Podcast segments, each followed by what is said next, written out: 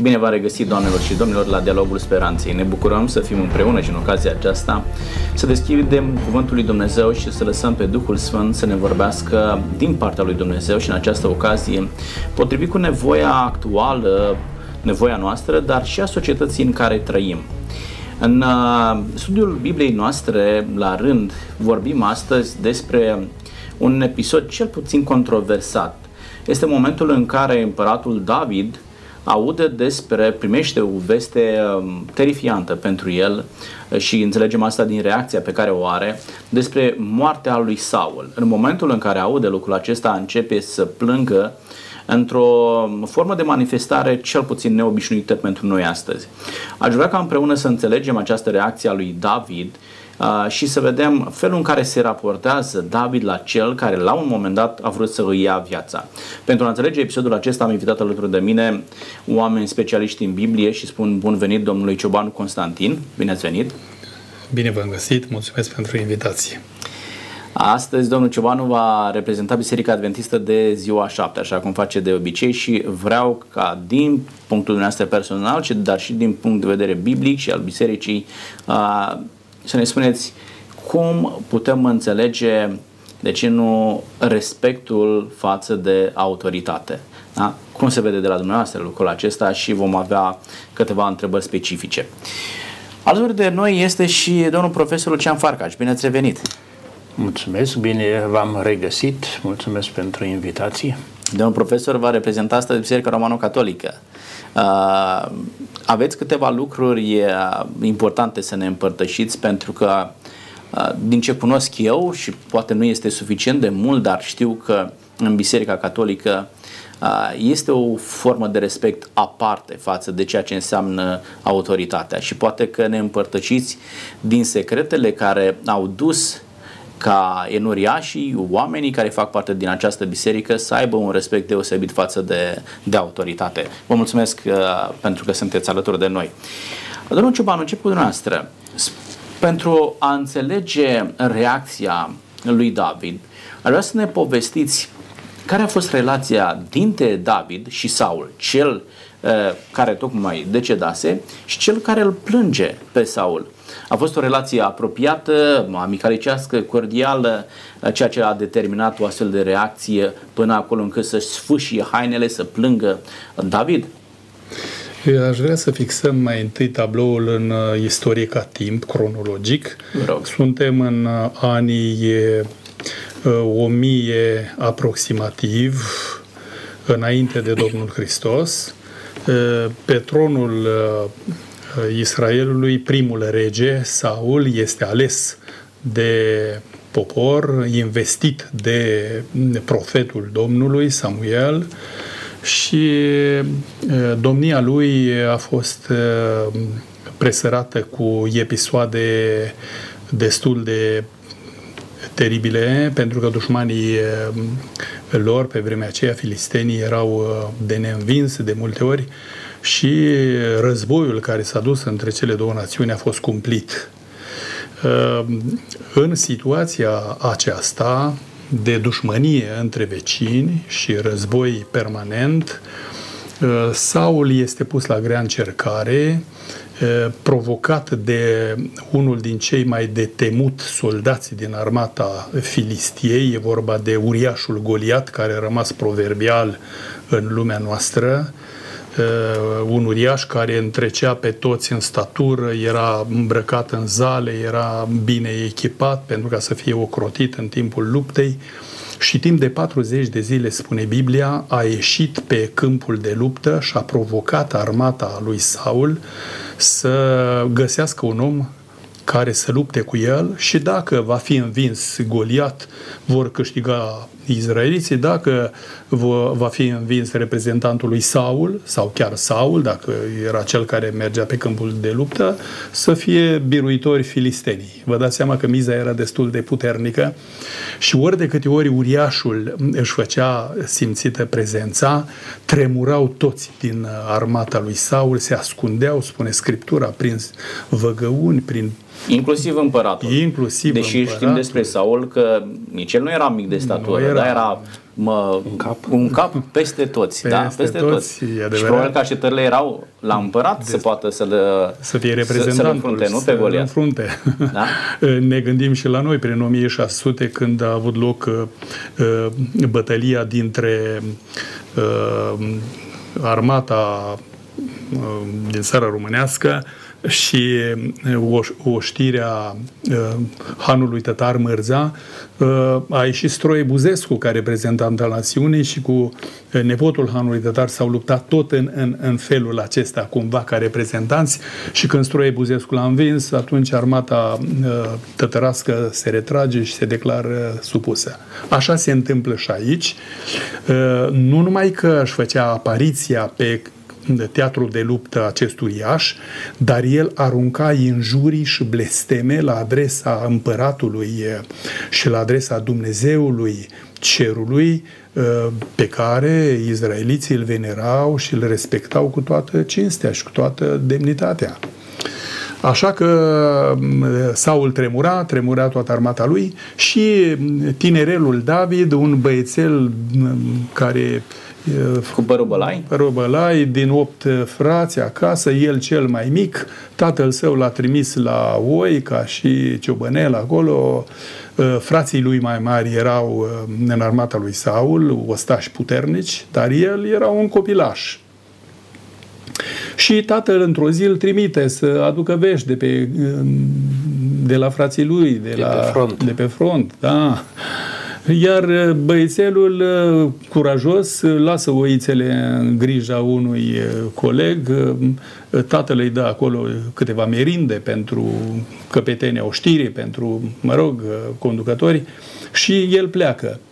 În momentul în care ajunge, tocmai atunci își face apariția filisteanul, înjurând, blestemând, aruncând anateme și tot felul de, de provocări, iar pe, sau, pe David, micuțul băiețel, l-a cutremurat lucrul acesta și atât s-a intrigat și a spus cine este acest netăiat împrejur că blastămă pe Dumnezeu și și îi spun soldații ce se întâmplă.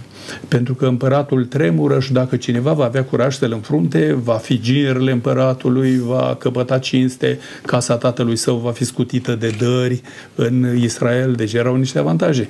Nu s-a gândit uh, micuțul uh, David la aceste avantaje, dar pe el l-a deranjat faptul că a blestemat pe Dumnezeu, Dumnezeu. și lucrul acesta l-a durut foarte mult. Și de aici înțelegem uh, atitudinea plină de respect a lui David față de Dumnezeu, da? Și înțelegem că era în personalitatea lui uh, respectul acesta, ținea de personalitatea lui David, să respecte Așa pe e. Dumnezeu, să respecte autoritățile, să respecte pe cei mai mari Din decât el. copilărie era Din învățat copilărie. să aibă respect față de autoritatea civilă și autoritatea ecleziastică. Și ne e un model. Vom reveni poate la ideea Sigur, aceasta. vom discuta despre lucrul acesta și aștept, de, aștept detalii. Vă mulțumesc tare mult. Uh, ce se întâmplă? Haideți ca să, să împărțim povestea aceasta, pentru că îl văd pe domnul profesor că uh, vrea să intervină. Ce se întâmplă mai, uh, mai departe în tabloul acesta? Alături de această descriere, să spunem, cu caracter istoric, uh, confr- uh, confruntările cu vecinii și așa mai departe, uh, cred că este bine să facem referință la perioada dinainte de prima monar- de primul monarh, de primul rege de Saul, Da. și anume uh, țara promisă a fost promisă, dar luarea da, spre folosire și spre uh, A fost da, cu rezerve cumva. a fost cu rezerve, cu confruntări și așa mai departe. Uh, Acolo nu se punea problema cât de puternici sunt dușmanii sau cei pe care trebuie să-i alungăm și noi să ocupăm teritoriile, că sunt ale noastre, fac parte din uh, făgăduința lui Dumnezeu, ci este mai degrabă o, o problemă dramatică, aceea a respectării sau a încălcării alianței care vine mult din spate, din uh, Egipt, uh, Exodul, uh, Sinaiu și așa mai departe. Și avem perioada judecătorilor dinainte, unde o idee foarte clară este uh, fidelitatea față de Dumnezeu, marele eliberator, Da. uh, aduce libertate, aduce liniște, pace și chiar bunăstare și roade bogate ale pământului. Îndepărtarea însă de Dumnezeu și închinarea la idoli aduce război, confruntare, sânge și așa mai departe.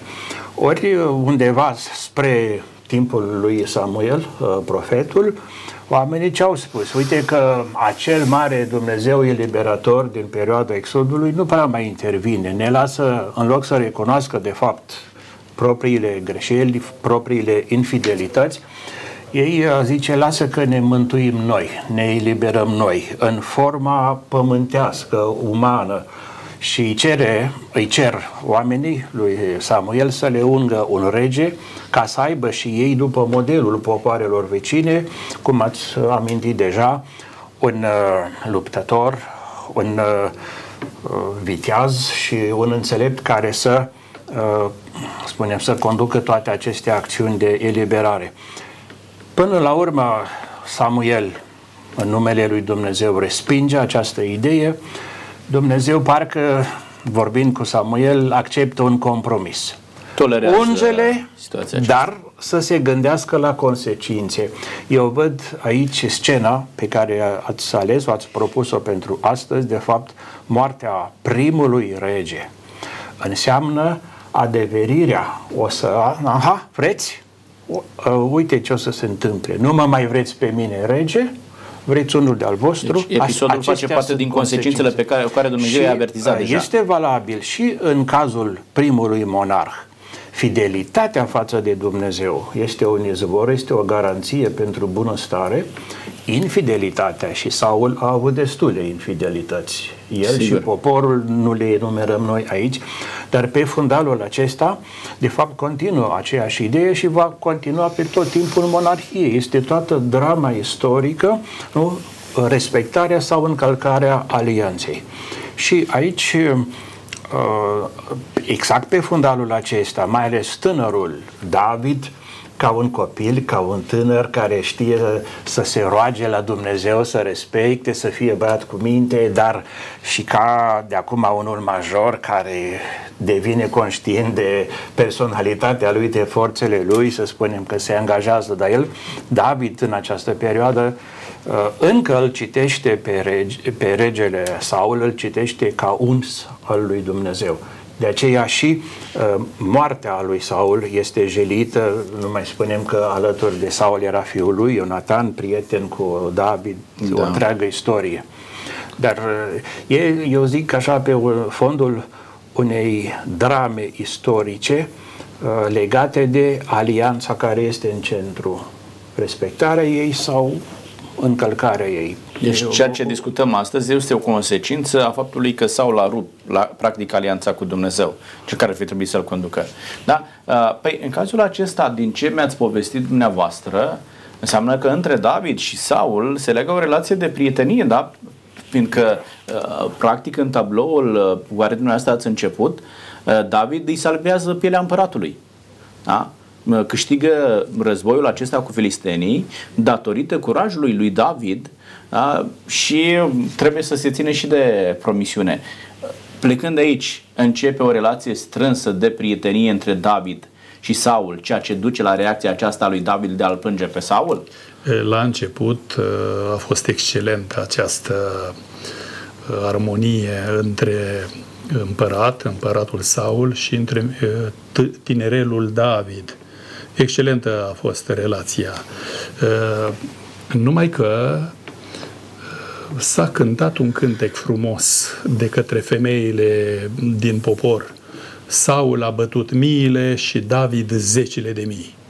Ori refrenul acestor cuvinte atât l-a intrigat pe împărat și biruit de supărare, de intrigă, de ură, de răzvrătire, începe să-l urmărească pe, sau, pe uh, David pentru ca să-l linșeze, să-l uh, termine.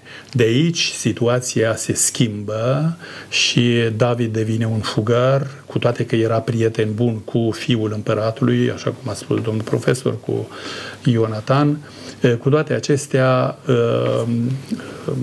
situația aceasta se adâncește până când până când David părăsește chiar hotarele națiunii și își găsește refugiu la împăratul dușman.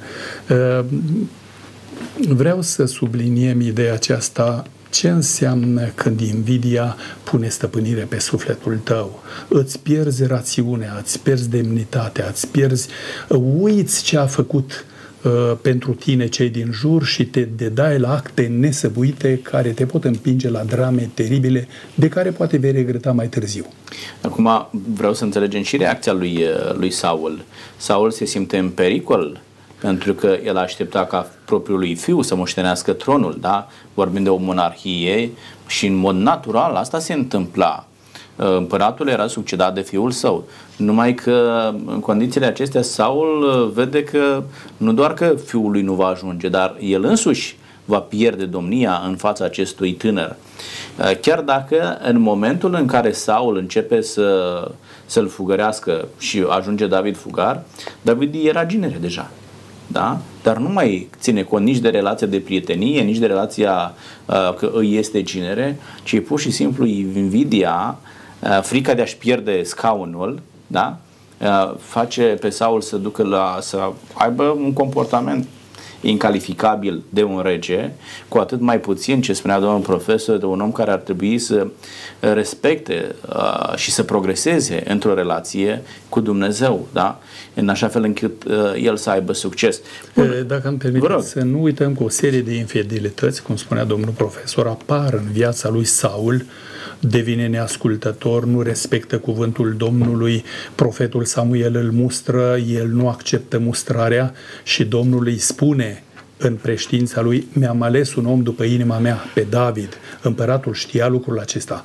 De aceea, într-un context, i-a și spus fiului său, știu că el va urma la tron, va succeda, pentru că e un om după inima mea, poate vom face referință ce fel de inimă avea David când s-a rugat pentru dușmanul său de moarte.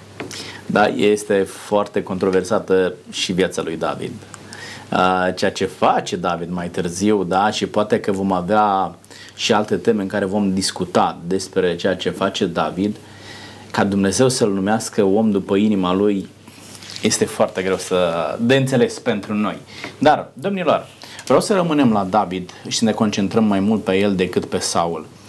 Uh, din ce spuneți dumneavoastră, a fost o relație destul de tensionată între David și Saul. Imaginați-vă că David ține foarte mult la Dumnezeu, îl respectă pe Domnul, uh, era în stare să-și dea viața pentru ceea ce este Dumnezeu, și acum îl vede pe Saul ca omul care luptă împotriva lui Dumnezeu. Omul care vrea să îi ia viața. În aceste condiții vă întreb, domnul profesor, reacția lui David de a plânge cu amar, de a sfâșia hainele în momentul în care aude că Saul moare, este una autentică sau e un joc de imagine, să dea bine la public, să poată câștiga încă o dată inima poporului? Mm, da, uh, dacă luăm ce înseamnă autentic, pe lângă autentic mai găsim câteva atribute, și, dar rămânem doar aici la autentic. Uh, mai întâi este un conflict care duce la o criză. O criză pe care David o percepe. Uh, e o criză, eu spun mai întâi de credință din partea lui Saul, mm-hmm. poate și dezavantajul că era foarte înalt, foarte puternic și asta l-a ajutat în ghilimele să uite că puterea adevărată vine de la Domnul oștirilor, nu cel vitează în luptă și așa mai departe și a mizat, s-a încrezut prea mult în forțele proprii. Ori asta contrazice o idee fundamentală a Sfintei Scripturi, unde Dumnezeu este cel tare și se folosește de cele slabe. Cazul lui David, încă copil, tânăr, mai slab față de Goliat. Asta ce înseamnă? Că în momentul în care se pierde relația, se șterbește relația regelui față de Dumnezeu și el practic se încrede în ale sale, uh, în momentul în care un conducător ajunge să se încreadă prea mult în forțele proprii, vrea, nu vrea, simte că nu e chiar atât de puternic. Și prima reacție, asta este din psihologie, psihiatrie, asta reacția, punctele mele slabe ar putea fi folosite de dușmani. Și îl ajut să-l interpretez chiar pe cel apropiat, chiar pe cântărețul din harpă, care îi cânta lui Saul ca să mai alunge duhurile care îl chinuiau. Chiar cel apropiat uh, este bănuit că într-o zi ar putea să-l, uh, da, să-l atace, să-i facă rău, să-i submineze puterea. Da, și de aici de trecerea, paranoia. Trecerea nu? la relația directă cu cel apropiat, că dacă ar fi fost un dușman, îl hăcuia repede. Dar față de David se construiește treptat, vedeți, e un joc, nu e o reacție din asta, un act de necugetare, de nesăbuință și să-l lovească pe tânăr. Nu, acolo se construiește încetul cu încetul, în timp ce David, e posibil ca în plânsul lui David, să fie și acest regret față de regele pe care l-a respectat, că el a ajuns de fapt la acest sfârșit tragic, dar undeva și l-a pregătit și Saul prin îndepărtarea de Dumnezeu când forțele omului aici nu sunt suficiente și știți foarte bine pe, în Sfânta Scriptură noi suntem nu un popor foarte mare, nu călăreți, ei nici nu foloseau o armată de călăreți de care cum aveau egiptenii sau filistenii pentru că erau convinși, erau convinși da? Că forța noastră este de la Domnul. Ori exact aici, cel mic David crește în încredere și nu se poate ca regele să nu, fi observ, să nu fie observat, de aceea îl și tratează ca atare, până la situația că a trebuit să fugă ca să-și scape viața. Da. Deși Haideți va să... reveni, va reveni... Da, da să, să revenim la David, dacă pe mine asta mă, mă interesează foarte mult. Uh, Uh, uitați-vă, trăim într-o societate în care respectul față de autoritate este foarte mult șubrezit. Da, și trebuie să recunoaștem, cei mici nu mai respectă pe educatoare, nu mai respectă învățătoarea, nu mai respectă profesorul mai târziu la școală, când ieși în societate nu mai respecti uh, polițistul, polițistul de pe stradă, nu mai respecti uh, uh, pastorul, preotul, uh, și respectul acesta a avut foarte mult de suferit. Deci să înțelegem de la David, ce îl determină să aibă reacția aceasta? A fost una autentică sau nu uh, la David? Domnul Cevan.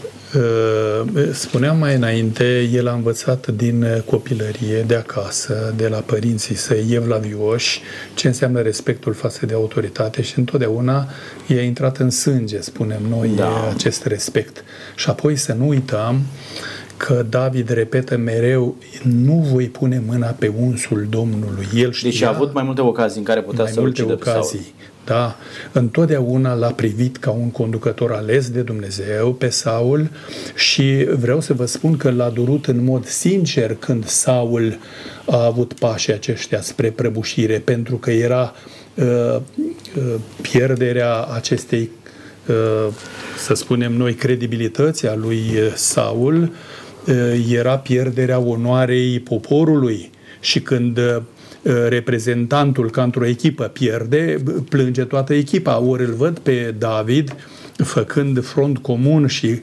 consimțind la lucrul acesta în mod sincer și în mod curat. Până când ajunge Saul să-și dea seama că, într-adevăr, David este mai bun decât el și plângând îi spune tu ești mai bun decât mine.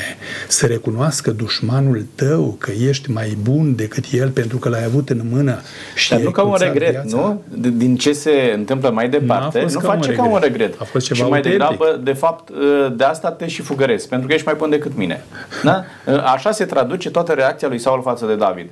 Ești mai bun, ă, reușești să câștigi popularitate în fața poporului, eu încep să pierd teren da, în fața ta și atunci e clar că nu te pot asimila. Nu pot să accept să stai lângă mine. Da? Dar ce îl determină, și vreau să mergem mai departe, domnul profesor, ce îl face pe David totuși să plângă un astfel de om? Că mă gândesc la un lucru. Bun, e, spuneați dumneavoastră mai devreme, e unsul Domnului Saul. Dar atunci când David este anunțat că el va fi următorul împărat, nu putea să se vadă pe sine însuși împărat și Saul să iasă din ecuația aceasta, cel puțin în optica lui David.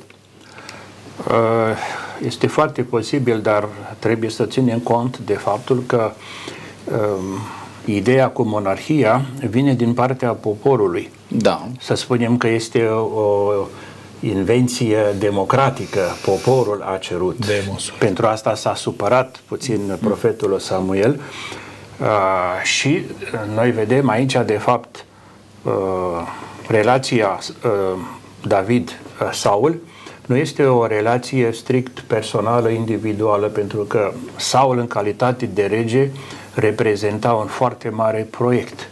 Era proiectul da. întregului popor. Ori murind Saul, s-a prăbușit acest proiect.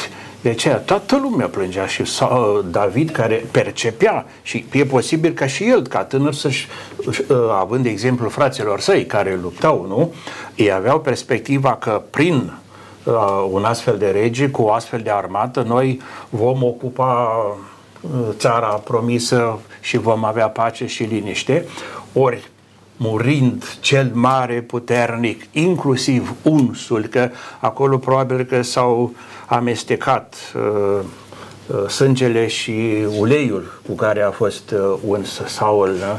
Ori această amestecare însemna practic o prăbușire, o dezamăgire totală și poate că și aici se verifică da? dacă Dumnezeu a încuvințat o cerere cu care Samuel nu era de acord, dar totuși Dumnezeu și-a spus un da, acest proiect nu eșuează, nu se pune capăt proiectului dacă Dumnezeu i-a spus da. I-a spus Dumnezeu da cu jumătate de gură, da în limbaj omenesc, dar nu se dezice nici la această promisiune și de aceea este pe fundalul căderii lui Saul este urcarea și asta dramatică și de fapt conflictele cele care apar între David și Saul, ele sunt și o pregătire pentru întreaga viață a lui David. Că bun războinic, dar pace n-a avut tot timpul. A mai făcut el așa cât da, el a fost un războinic în excelență în și toată... A vărsat da, foarte mult foarte sânge. sânge. Da. Nu? Și el trebuia, se pregătea pentru aceasta, dar avea undeva exemplul, nu? o provocare. Dacă îl vedea pe Saul. Da? Eu dacă, da? dacă el intuia că va fi chemat și un să fie rege, probabil că s-a spus nu voi face așa. El se simțea, simțea cumva până când îl unge uh, uh, profetul de rege, dar asta nu-l, uh, cum să spune, mai ce este, zic eu, meritul și cred că este autentic uh, această comportare de a nu uh, de a nu se folosi de darurile Domnului ca și cum ar fi ale lui și să urce peste Saul. V-am demonstrat că sunt mai bun, ați văzut, ați cântat, ce mai așteptați? Nu, lasă cumva, să spunem, uh, cursul, cursul, natural. cursul natural să fie, spunem, și după cum hotărăște Domnul. Pentru că el rămâne mai departe și când plânge și vine cel care a scăpat din luptă și îi anunță că au, au pierdut lupta și au murit și Saul și Ionatan și îi cere să dea cumva declarație. De unde știi tu? Păi eu personal, nu numai că a văzut, el l-a înjunghiat, nu? Și atunci turbează David. Trece imediat la executarea lui. Și motivația este ți-ai ridicat, ai lovit pe cine ai omorât? Pe unsul. Domnule, vedeți, mereu, uh, cel puțin în această perioadă, Uh, de ascensiune, David are mereu această conștiință că acolo este peste Saul, așa cum era. Uh, chiar dacă Saul a săvârșit infidelități, nu s-a retras mâna Domnului ca protejare, ca asta. N-a fost luată în seamă. Dar El rămâne unsul Domnului. Dumnezeu nu s-a retras. Cât este în Din cauza păcatelor Domnului. lui Saul, Dumnezeu nu s-a retras. Da. Ok, schimbă planul, dar da Chiar dacă uciderea a fost și la cererea lui Saul. Asta a citit consider eu, David, ceea ce l-a făcut să aibă un comportament, zic eu, autentic. Nu, nu trebuia să-și facă propagandă electorală. Deci ce spuneți dumneavoastră, e, și asta am înțeles până acum și vreau să, să mă asigur că am înțeles bine, indiferent de comportamentul lui Saul, în ochii lui David, acest împărat a rămas unsul Domnului. Reacția este una autentică, tocmai pentru această uh, perspectiva lui David. Este unsul Domnului și să ai o astfel de pierdere nu poate produce decât durere și lacrimi pentru popor. Vă rog. De, de aceea și David le spunea generalilor săi, fiii țeruiei, nu mă îndemnați să pun mâna pe el. Va veni vremea când va cădea pe câmpul de luptă. E problema Domnului, nu e problema mea. De aceea eu văd o lecție majoră pe care ar trebui să o învățăm cu toții și anume răzbunarea este a Domnului, nu a mea. Ori dacă am înțelege lucrurile acestea, am fi feriți de multe greșeli că noi suntem capabili să ne răzbunăm și din fire imediat ne ieșim și vrem să facem dreptate, dar, vedeți, mi-aduc aminte la școală, a venit un polițist, a fost o situație și spunea unui băiețel care a greșit, îți zice, n-ai voie tu să te răzbuni. Și întotdeauna nu se răzbună autoritatea supremă, adică Dumnezeu. Cum se va răzbuna el e problema lui, dar nu te răzbuna tu. Da, să învățăm lecția aceasta că ne va prinde bine. Păi, înțeleg, în cazul acesta, un conducător de succes, așa cum a ajuns să fie David, este cel care știe să respecte pe conducători. Imaginați-vă ce înseamnă să ai uh, și logistica și oportunitatea uh, să debarci un conducător în momentul în care Dumnezeu spune ție, tu vei fi următorul conducător. Și David zice, nu, nu trebuie să fac eu asta. În momentul în care Dumnezeu hotărăște să ajungă acolo, este cel mai potrivit moment. Eu nu trebuie să forțez lucrurile. E o lecție pe care, dacă am învățat-o astăzi, societatea noastră ar arăta altfel. Să învățăm să-i respectăm pe conducători, chiar dacă nu sunt pe măsura așteptărilor noastre. Chiar dacă uneori deciziile lor dezamăgesc așteptările noastre. Un profesor, Uh, lucrați cu cei tineri, cu studenți, uh, reușiți să, să-i înțelegeți și știu că aveți și o activitate pastorală în relație cu uh, studenții de la teologie. În ce fel reușiți dumneavoastră să vedeți, sau atât cât reușiți să vedeți dumneavoastră, cum sunt respectați conducătorii față de cei tineri? Care este reacția noii generații față de ceea ce sunt conducătorii? Dacă luăm o statistică uh, la care au fost cooptați nu numai tineri, și cetățeni, în special din uh, România, dar o parte și din Moldova, uh, este un studiu din 2011. Eu sintetizez puțin altfel. Ce note dați conducătorilor, autorităților, diferite uh, instituții din țară, biserică, armată, sănătate, poliție, judecătorie, justiție și școală și așa mai departe, ar fi corect ca instituțiile într-un stat de drept și persoanele, conducătorii care se află în fruntea acestor instituții, ne-am aștepta să ia note bune, câteodată și foarte bune, să ia note bune, câteodată să ia de trecere, dar în studiul acesta, cele mai multe instituții au note uh, sub nivelul mediocrității. Nu trec clasa. În fața opiniei cetățenilor, care, în felul lor, da, și-au dat părerea. Uh, un astfel de studiu este altfel decât votul care se dă la diferite evenimente politice, democratice. Da. Uh, de aceea consider că este o mare schimbare.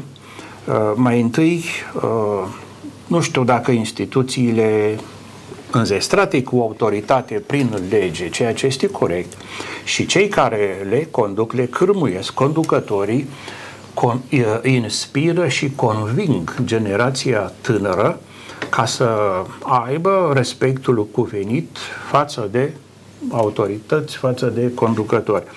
Uh, și aici aș completa cu o schimbare care poate fi observată chiar și în biserică.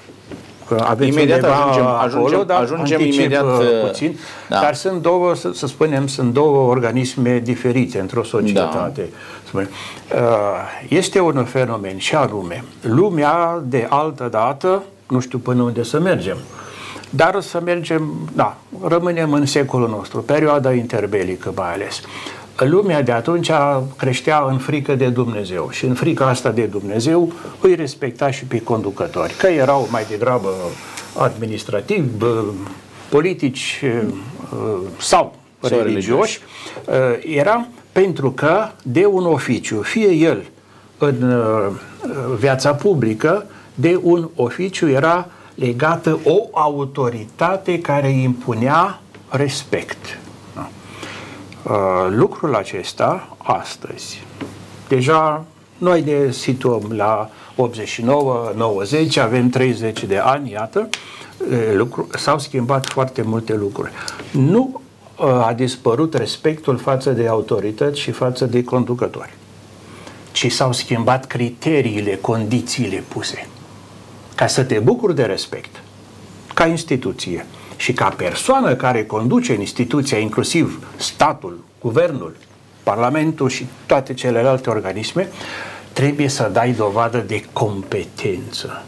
Respectul decurge din competența dovedită. Este adevărat ce spuneți dumneavoastră, este cât se poate de legitim să ceri a organelor de conduce, conducere competență, pentru că de asta ține și siguranța ta și bunăstarea țării în care trăiești și vedem lucrul acesta din ce în ce mai mult. Dar luând astăzi în studiu cazul acesta lui David, vedem că cel care este respectat în tabloul acesta, și vorbim despre Saul, nu a dat dovadă de competență ca să determine sau să ceară din partea lui David respect.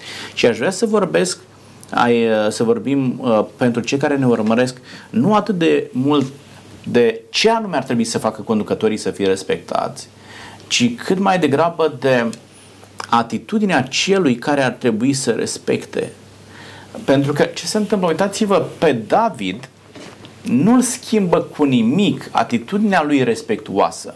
Da? Nu este schimbată de comportamentul lui Saul, de atitudinea lui Saul și nici măcar de eșecurile lui Saul.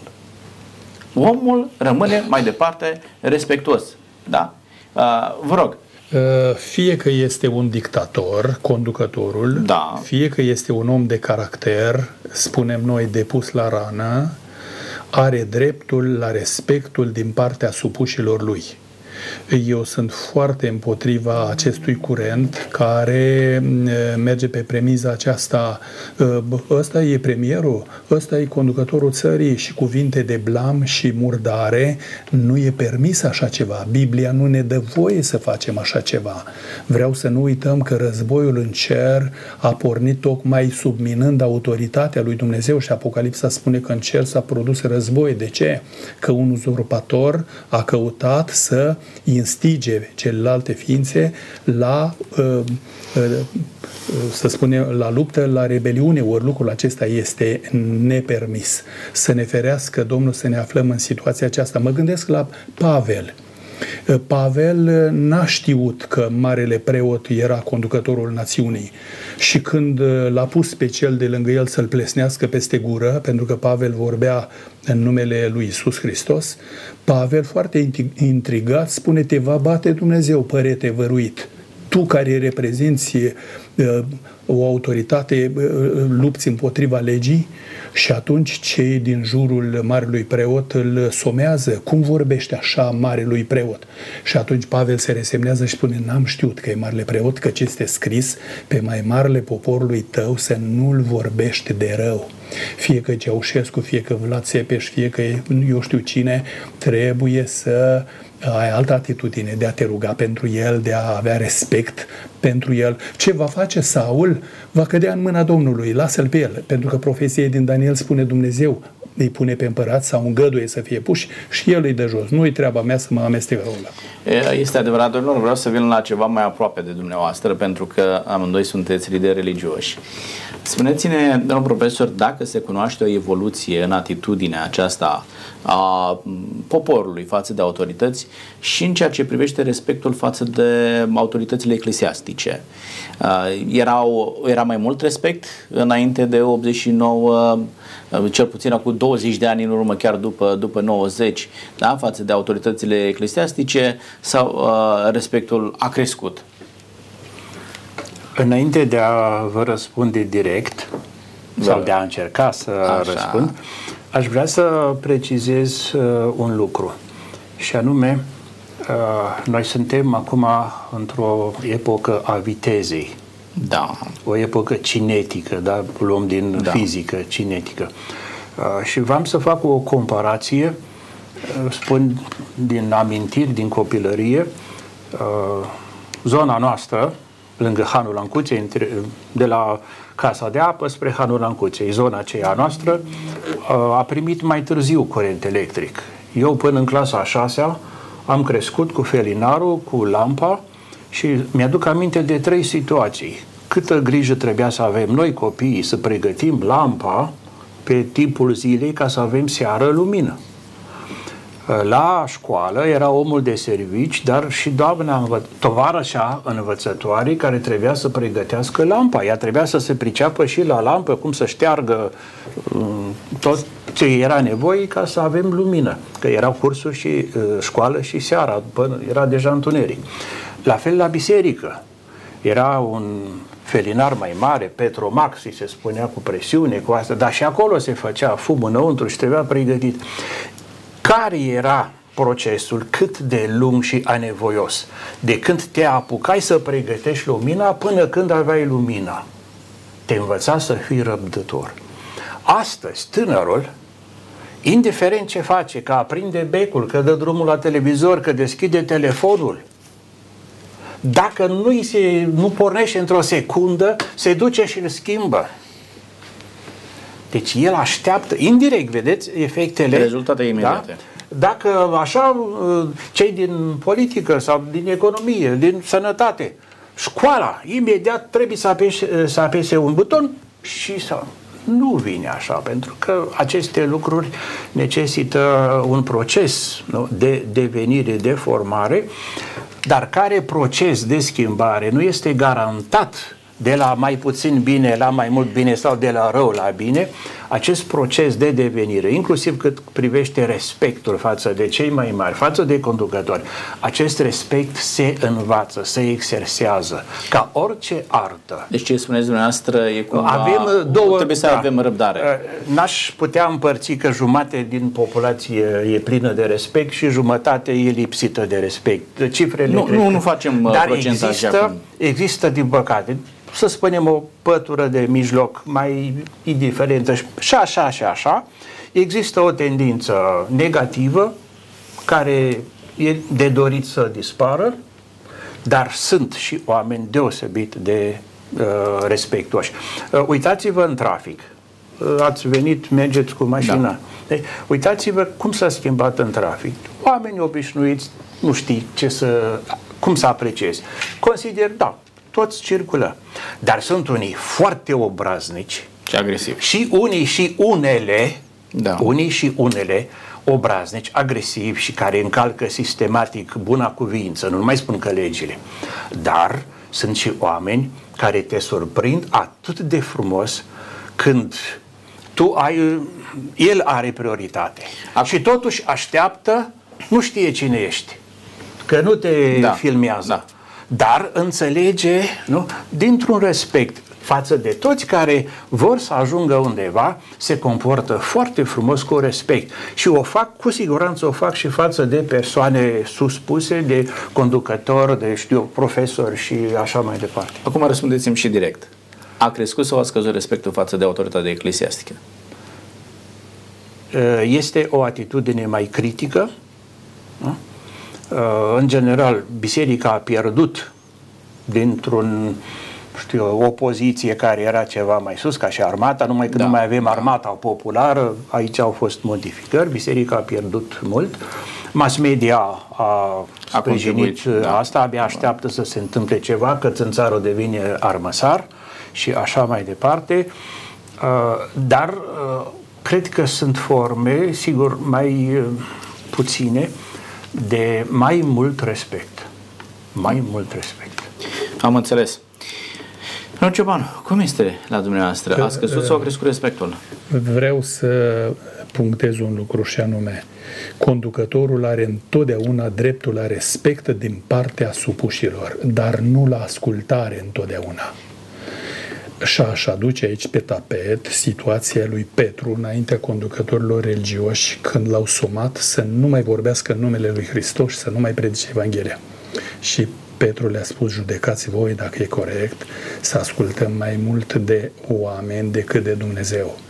Deci, dreptul la respect întotdeauna la reconducătorul, dar dreptul la ascultare e selectiv în funcție de felul în care ne raportăm la onoarea lui Dumnezeu și la porunca lui divină care primează.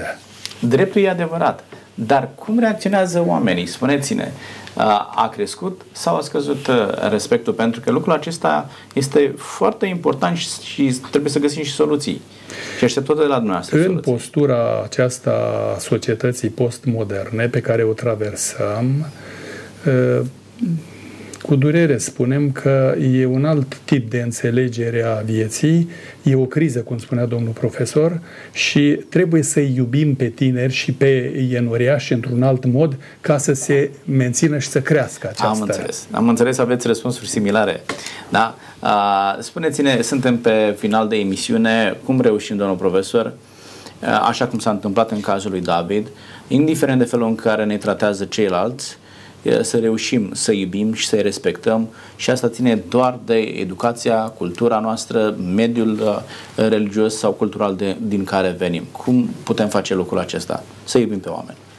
Cred că putem pleca de la o, o coordonată, de la un element constitutiv al întregii Sfinte Scripturi, dar mai ales venind în Noul Testament, în predica de pe munte, da. Uh, Matei 5.7 și unde da, vine, Iisus vine cu o provocare, nu? iubirea față de dușmani uh, și aici contează uh, cine este dușmanul meu. Dacă înțelegem bine, dușmanul meu nu este unul puternic, nu este unul care are stăpânire asupra mea și așa mai departe. El este prin actul pe care îl face, chiar să încearcă să mă ucidă. Gândiți-vă la pușcăriile, la da. temnițele, da. la toate atrocitățile astea. El nu este unul care stăpânește pe altul. El este stăpânit de cel rău. El a devenit neputincios în fața răului, săvârșind răul și el are nevoie de ajutor nu de răzbunare sau deci doar prin intervenție divină reușim să iubim pe oameni, indiferent de felul în care acestea se raportează da. la noi. Da? Vă mulțumesc tare mult. Domnul Cebanu, ce trebuie să facem? Să îi iubim pe oameni, să îi respectăm, indiferent de rezultatele pe care aceștia le au. Mă gândesc la Richard Wurbrand, unul din um, cei care au suferit teribil în închisorile comuniste, dânsul le spunea călăilor, nu puteți să ne faceți rău cât vă putem noi iubi. Până când și Ioan Drăghici, care era ministru de interne pe vremea aceea, un om de temut, a semnat Uh, libertatea de a, uh, actul de a merge în libertate. Deci noi avem nevoie să învățăm a iubi fără rezerve și nu e simplu decât doar privind la Hristos și copiind modelul său. Domnul să ne ajute la aceasta. Mulțumesc tare da, mult! Sau uh, renumita invitație să nu ne răzbunați. Da. Domnilor, vă mulțumesc tare mult. Emisiunea se încheie aici. Știu că aveați foarte multe lucruri importante și valoroase de spus. Vă mulțumesc pentru aportul pe care îl aduceți în educarea societății, în ceea ce privește astăzi, iată, respectul și vă doresc succes în uh, ceea ce faceți dumneavoastră și în bisericile pe care le păstoriți, să-i ajutați pe oameni, uh, pentru că prin ceea ce faceți dumneavoastră, societatea aceasta devine mai bună. Doamnelor și domnilor, iată că ne apropiem uh, de finalul acestei emisiuni și nu pot să vă spun decât un singur lucru. În momentul în care ai o relație bună cu Dumnezeu, indiferent de cel pe care l-ai în față, nu știi decât să-L respecti.